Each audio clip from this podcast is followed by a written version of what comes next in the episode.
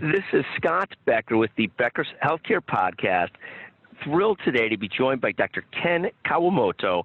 Ken is the Associate Chief Medical Information Officer. He's going to talk to us about what he's doing, what he sees, informatics, and more. Ken, Dr. Kawamoto, can you take a moment to introduce yourself?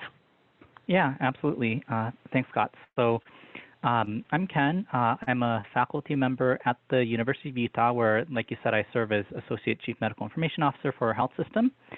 I also wear a few other hats. I'm a Vice Chair for Clinical Informatics in our Department of Biomedical Informatics, and I uh, lead an effort called Reimagine EHR, which is focused on uh, building add-on apps on top of the EHR to uh, optimize patient care and the provider experience. Um, and uh, that's uh, my background in a nutshell. Now, the University of Utah has a magnificent reputation as a health system and center. Talk to us a little bit about not so much University of Utah. We'll get we'll get there in a second, but talk to us about biomedical informatics. For those of us that are, you know, more lay people, but even people that are physicians, but not in, don't know what biomedical informatics is. Can you tell us a little bit about that? Yeah, so uh, there are a lot of definitions of biomedical informatics, and even biomedical informaticists sometimes can't agree on what it is. But in gist, it's um, really the science of how you use data, information, and knowledge uh, to improve human health. So there's a lot of related disciplines within it and subdisciplines like clinical informatics or bioinformatics. Um, people oftentimes um, uh, think about information technology or IT or data science, but uh, it really is about the science of how do you take um, uh, information and knowledge and actually use it to improve human health. And, and, talk to us then about the role of CMIO, associate CMIO. What, what are the principal priorities in that role, and what do you, what do you do in that role? Yeah, so I think really like any kind of um, uh, individual in this type of role, CMIO, associate CMIO, really the top priority is always is uh, for patients, right? To make sure patients receive the best care possible. And I'm fortunate that I'm in a health system that's uh, already doing quite well here. Uh, we've been, I think, top 10 in the Vizient Care Quality Consortium rankings for quality for 10 years in a row. I think this year we were uh, number one in the nation for inpatient quality, number two for ambulatory quality. But you know, even in a system like this and our peer organizations that really focus on patients and, and quality, I think you know when you look at the the literature and look at our own data, it's pretty clear that patients really deserve more. So. Uh, if you think about this, um, there was a, a, classic paper by Dr. McGlynn from RAND in the New England Journal, I think about early 2000s, The, to me was really shocking when I saw it. It's that uh, patients receive only about half of the care that we know patients should receive, which, you know, if you think about it, is pretty shocking. It's about a coin flip, and um, and you know what we've done over the past few uh, decade, et cetera, is we've really invested heavily in in information technology, um, in particular with billions of dollars of federal funding to incentivize the adoption of electronic health records. And we really thought that that should help with patients getting the right care, et cetera. But it's become clear that it really hasn't made too much of a difference. If you look at the quality measures, it's oftentimes it's it's really not moving very much.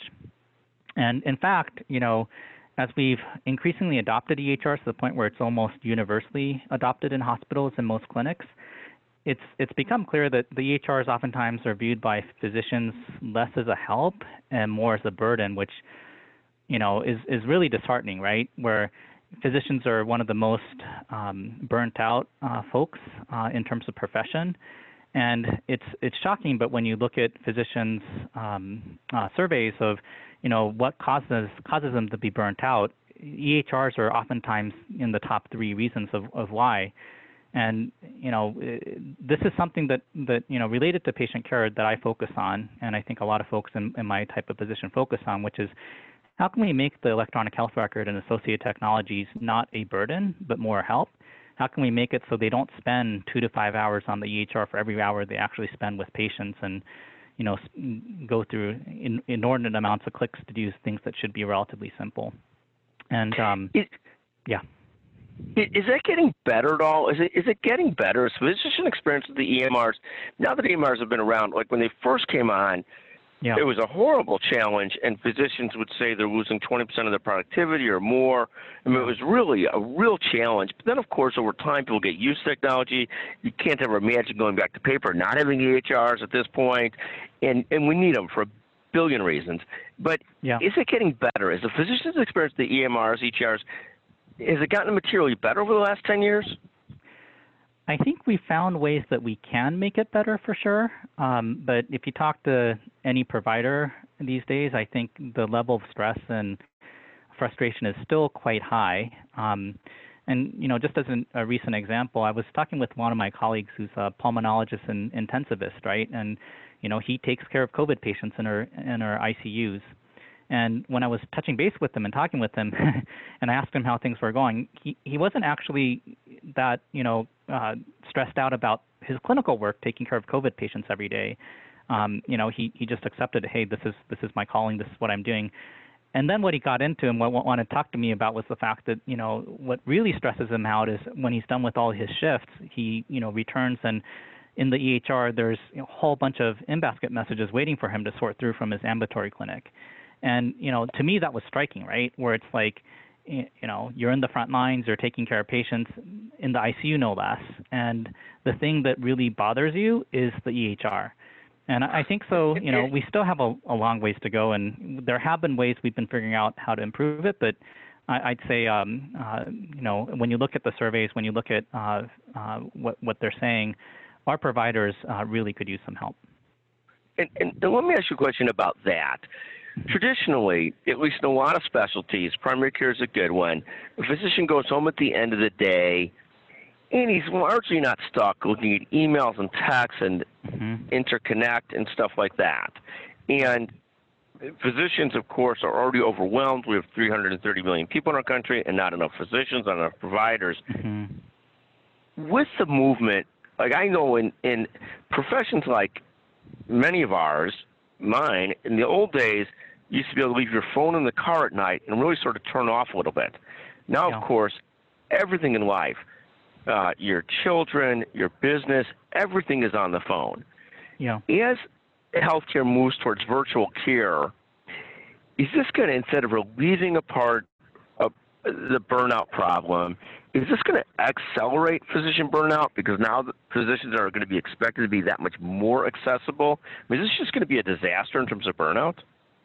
Yeah, and I mean, you bring up the, a great point, right? Of you know, the work staying with you after you leave the hospital or or the clinic, and um, uh, and you know that really is um, good background for I think one of the approaches we can do. Uh, traditionally, uh, especially as we've almost all gone into vendor-based uh, EHR products rather than homegrown systems, that were uh, what happened in the in the early days of many systems we've really been limited in what we can do to um, uh, to how do we customize the EHR, train folks on how to use it.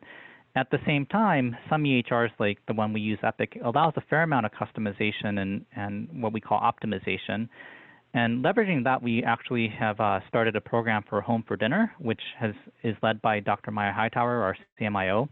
And you know the program is exactly what you alluded to, right? That when you're done with your clinic, when you're done with your shift, you can go home for dinner, and you know you don't have to be staying in the chart for two, three hours, et cetera.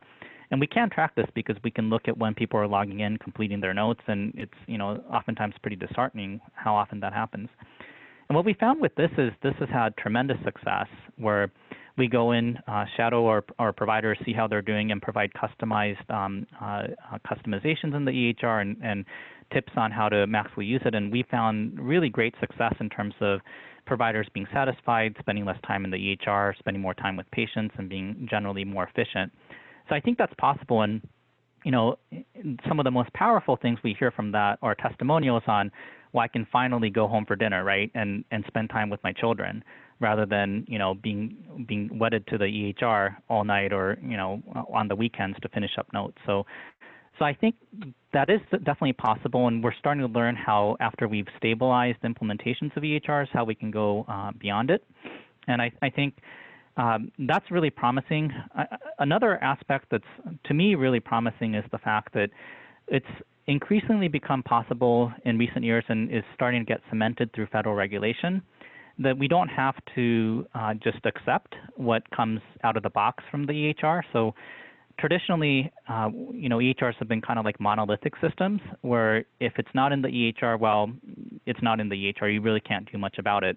Um, but what's really happened recently is they've started to move towards more of a, a platform model. So kind of like when you have a, a phone that you buy, you know, like an iPhone or uh, an Android phone, and it comes with a certain amount of uh, uh, apps and functionality that Apple or Google uh, gave to you.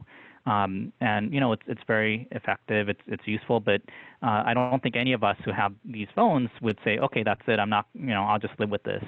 And what's started to happen is we've started to come up with capabilities where we can actually add on additional fake functionality into the EHR that looks and feels as if it's part of the EHR, but we can build on top of it. And let me ask you a question about that. When when my son wants to buy an app for his phone. Sometimes the apps are quite expensive. He, he wanted to buy one the other day that's $99. I said, can't you find a cheaper one that does the same thing? Mm-hmm. As these platforms become easier for physicians, for service line directors, for others to add onto the platforms, do you have to control what they choose to do, what they choose to spend on, yeah. how they implement it, and does it require a lot of resources of the IT group to help them implement it?